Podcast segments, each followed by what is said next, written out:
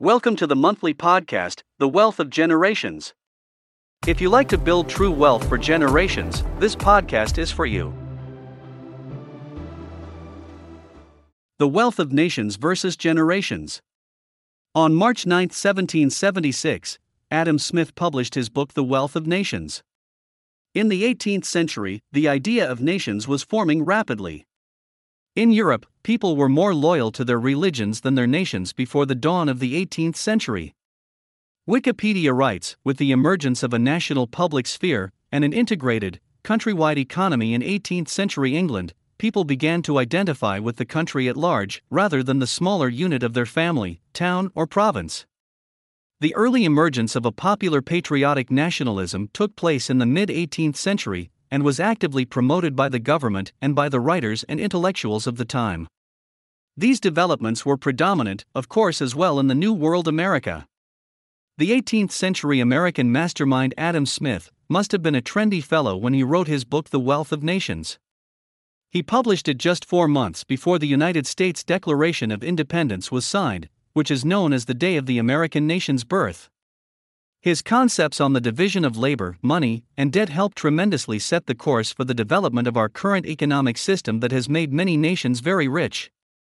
The basic idea of the division of labor is that individuals specialize in their work skills, learn a trade, and earn money by selling these skills to employers or their customers. This arrangement turned out to be an ultra effective way for nations to become very wealthy. The most recent example is China. Many people have been added to the Chinese economic system as employees over the last 20 years. As reported by many sources, in 2012, China became the second wealthiest nation on earth. But two significant developments happened at the same time when China grew more prosperous as a nation. A tremendous number of people started their businesses. It became very wealthy as well, whereas an even higher number of people and families became Fang Nu, who are housing slaves as they are often called in China. Based on a February 20, 2013, Bloomberg report, the number of housing slaves in China grew out of proportion. Bloomberg reports that many Chinese people will need a lifetime to pay off their mortgages, some pay more than 70% of their salaries to service their mortgages. It seems, even in China, with a culture of more than 5,000 years old with a long tradition of economic activities, has not learned or forgotten how to transfer wealth from generation to generation successfully. A Chinese saying is, Fu Biyu Gua San Dai, which means that wealth does not pass three generations. It is an absolute rarity that the wealth of a family lasts for three generations. The first generation works extremely hard, so that the second generation reaps the benefits and may see the value of hard work. But the third generation has forgotten all about it. By the time the fourth generation arrives, the wealth is squandered. So I ask is it possible to transfer and even grow wealth throughout more than three generations? Many factors prevent wealth from effectively being transferred, such as estate taxes, legal costs of probate, and excess consumption of surpluses before it can be invested.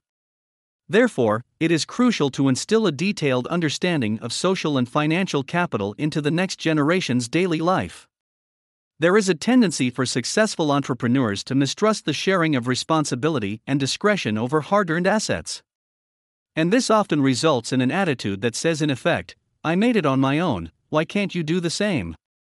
Of course, the fallacy of this logic is that time and circumstances change. An example that will come readily to mind is the generational difference between young men leaving the armed forces in the post WW2 period when extensive GI benefits paid for a college education. In contrast, today's veterans' level of benefits mostly won't allow such investment. A further factor is a difference in temperament and talent between persons within families. Not all skills are of a business nature. Where would the world be without its artists, musicians, and skilled artisans? This book's essential purpose is to provide a source of information and inspiration to build and retain the wealth between generations. In contrast to Adam Smith's book, this book describes how individuals, families, and whole generations can build and maintain wealth through entrepreneurship and sophisticated investments. Small groups of people like families and larger groups like communities are the foundation for all nations' wealth. Since the dawn of the modern economy, however, nations' wealth has been the economy's driving force. It is about time that individuals, their families, and whole generations form a similar manifesto of economic progress. Only a fraction of families became wealthy over the past centuries, and all other families have to start building their financial foundation from scratch with each new generation. It is now time to give young generations a tool so that they can build wealth for generations.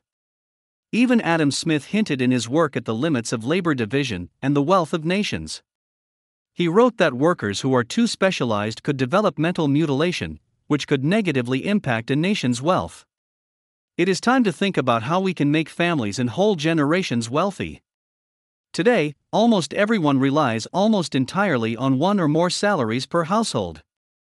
When the salary fails to come in, most people start to struggle, begin to panic, and like drug addicts, they run for the next available job to satisfy their creditors. It does not have to be that way. Our forefathers and mothers worked hard to create the knowledge, wisdom, and tools that we can use today to live a more satisfying life. I will demonstrate how to use this knowledge and the tools that free us from financial dependencies, personal time limitations, and constant concerns about our job security and social status. Why did I write a book like this?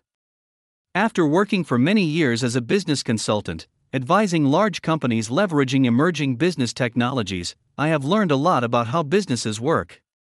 I have also seen how many failed and why they failed. I saw employees crawling to their job sites every morning, not always trying to hide their personal, often financial, problems while producing rather mediocre results. What changed my view of the financial world and my entire career was converting my hard earned retirement money account into a self directed retirement account, which freed up financial assets that I had to manage. With my savings and some additional financial assets that were available to me, I was now in charge of several financial assets in several different types of asset classes. Over the years, I have made many investment mistakes, but I have had several successes, which now provide my family with some income from capital. Instead of worrying about finding my next job, I worry now about how to invest our assets to provide us with more income from capital. Our income from capital is currently only a fraction of what I have received as a salary in the past. But my family and I now have much more free time, and we have adopted habits like fiscal fasting or spending detoxification, as some people call controlling their finances. We have to learn how to be smart investors instead of learning to be intelligent employees.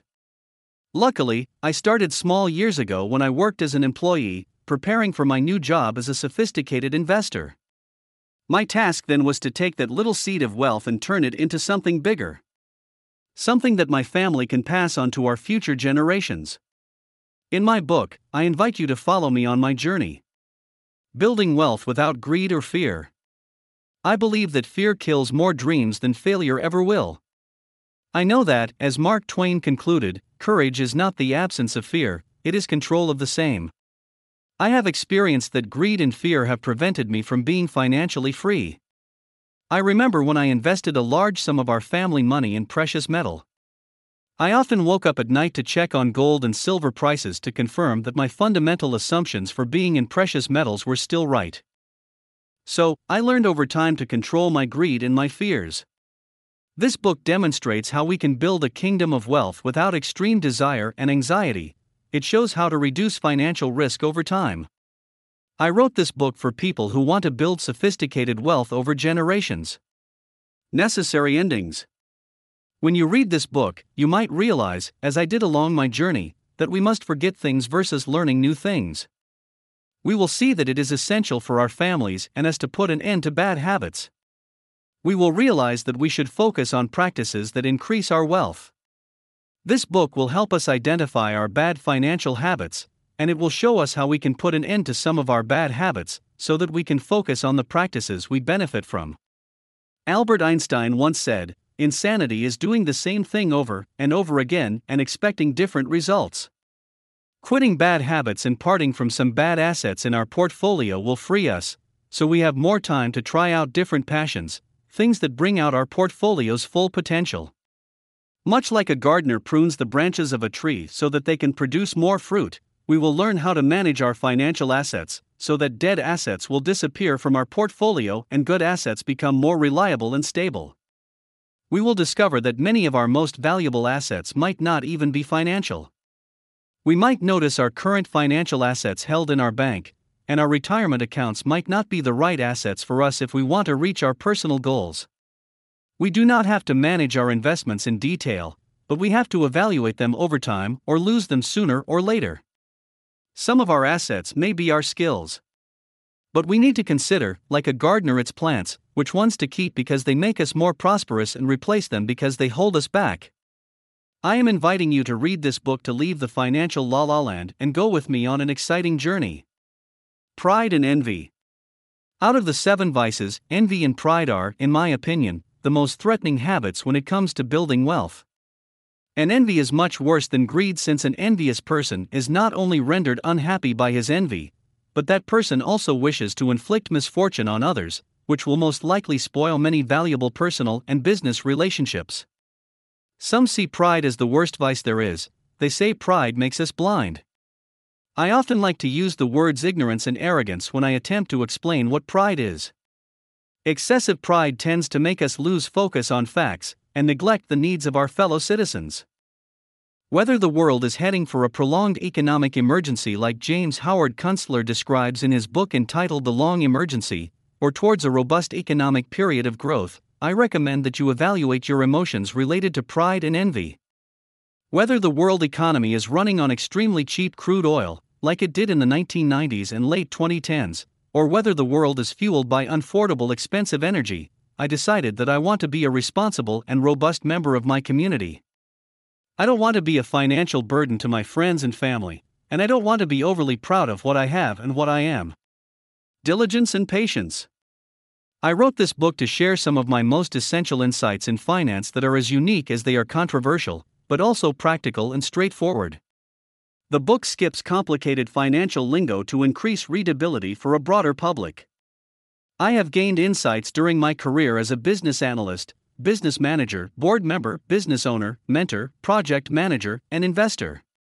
People tend to rely on the government and institutions to fix problems. Trapped in ever increasing time commitments to their employers and financial creditors, people seem to forget how to cook fresh food, parent their kids, maintain their marriages, or manage their financial assets. Contrary, during the COVID 19 health crisis of 2020, this changed for a short period. Suddenly, yeast, flour, and baking goods were sold out in stores because stay at home orders gave people finally more time away from their employers, which led to an unseen spike in demand for these goods. However, it became also clear that many families in the United States live paycheck to paycheck. When the breadwinners of these households lost their jobs, most of their families would be living on the streets within a few months without government help. If they don't find a job, they will likely depend on welfare and are dependent on people who were prepared financially and mentally. It is your choice to be among one group or the other. You might ask yourself, how can so many families live paycheck to paycheck? In my opinion, it has all to do with uncontrolled emotions like lacking diligence and patience. It also has to do with financial education and the things they buy. Many people believe that they act like investors when instead, they are only consumers. Today, average investors buy financial products. In contrast, sophisticated investors buy assets and sell financial products. Almost all ordinary investors today invest by purchasing financial products that sophisticated investors have created. And most average investors do not know the difference between financial products and financial assets. Average investors who buy financial products focus exclusively on capital gains. Sophisticated investors purchase financial products to create value. Even though professional traders got pretty good at trading nowadays, they are not buying assets for income, they exclusively bet their investments would gain in value. In part 2, I will explain how sophisticated investors develop their assets. Short term traders are speculators who buy and sell assets in a short period, make a profit, and move on. Long term traders tend to regularly transfer money into a securities account with the hope of receiving a better return than from a savings account. Almost all investment management companies who manage retirement plans today operate on this principle.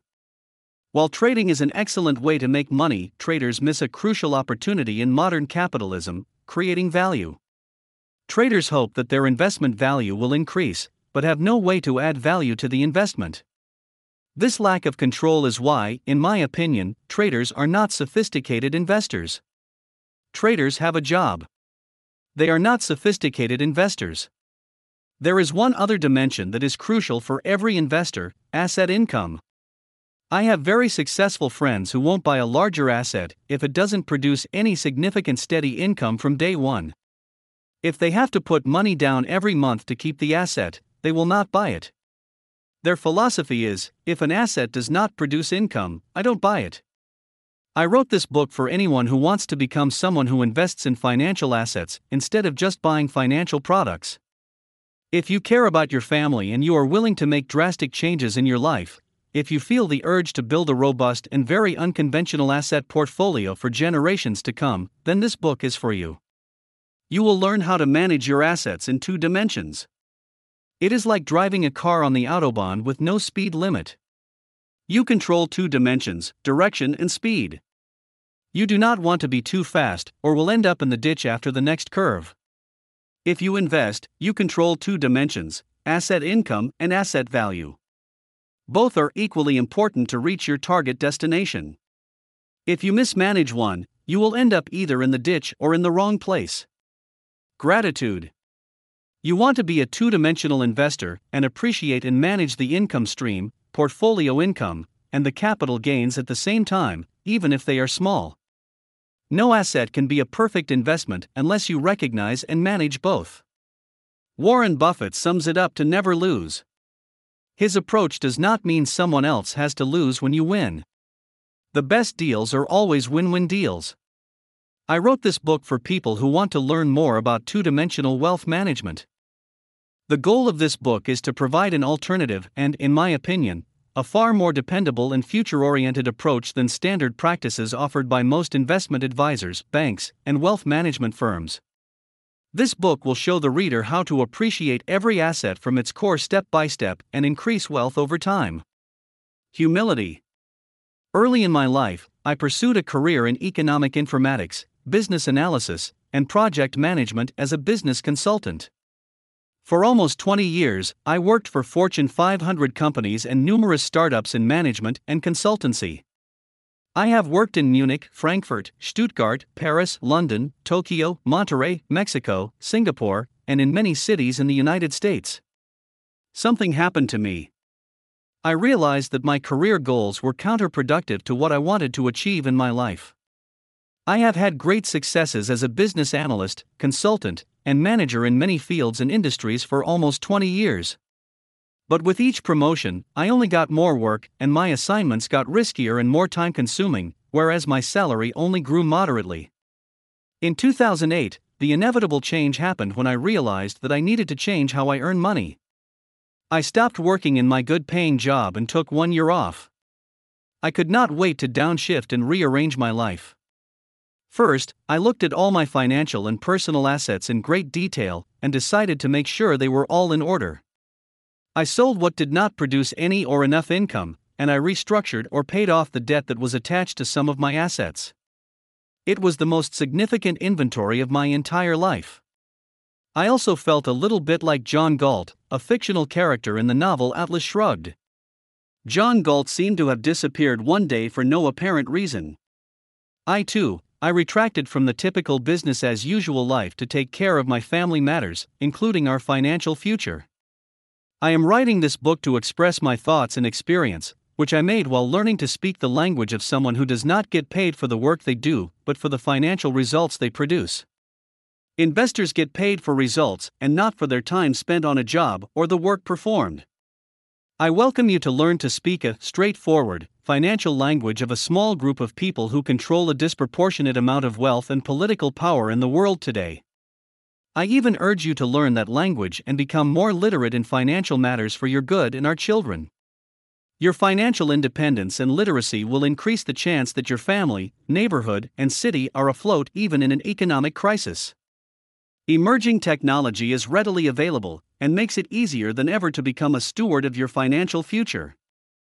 Start small, get financially educated, get out of your comfort zone, and get out of the rat race. Are you ready? When the automobile powered by a combustion engine became popular in the 19th century, not everyone felt comfortable or even capable of controlling a machine propelled by explosive fuel. So, I understand when you think you are not ready to grab that steering wheel and press that pedal of your brand new, environmentally friendly, trendy, and super fast vehicle of the 21st century called a sophisticated investor. But if you dare, take a seat and read on.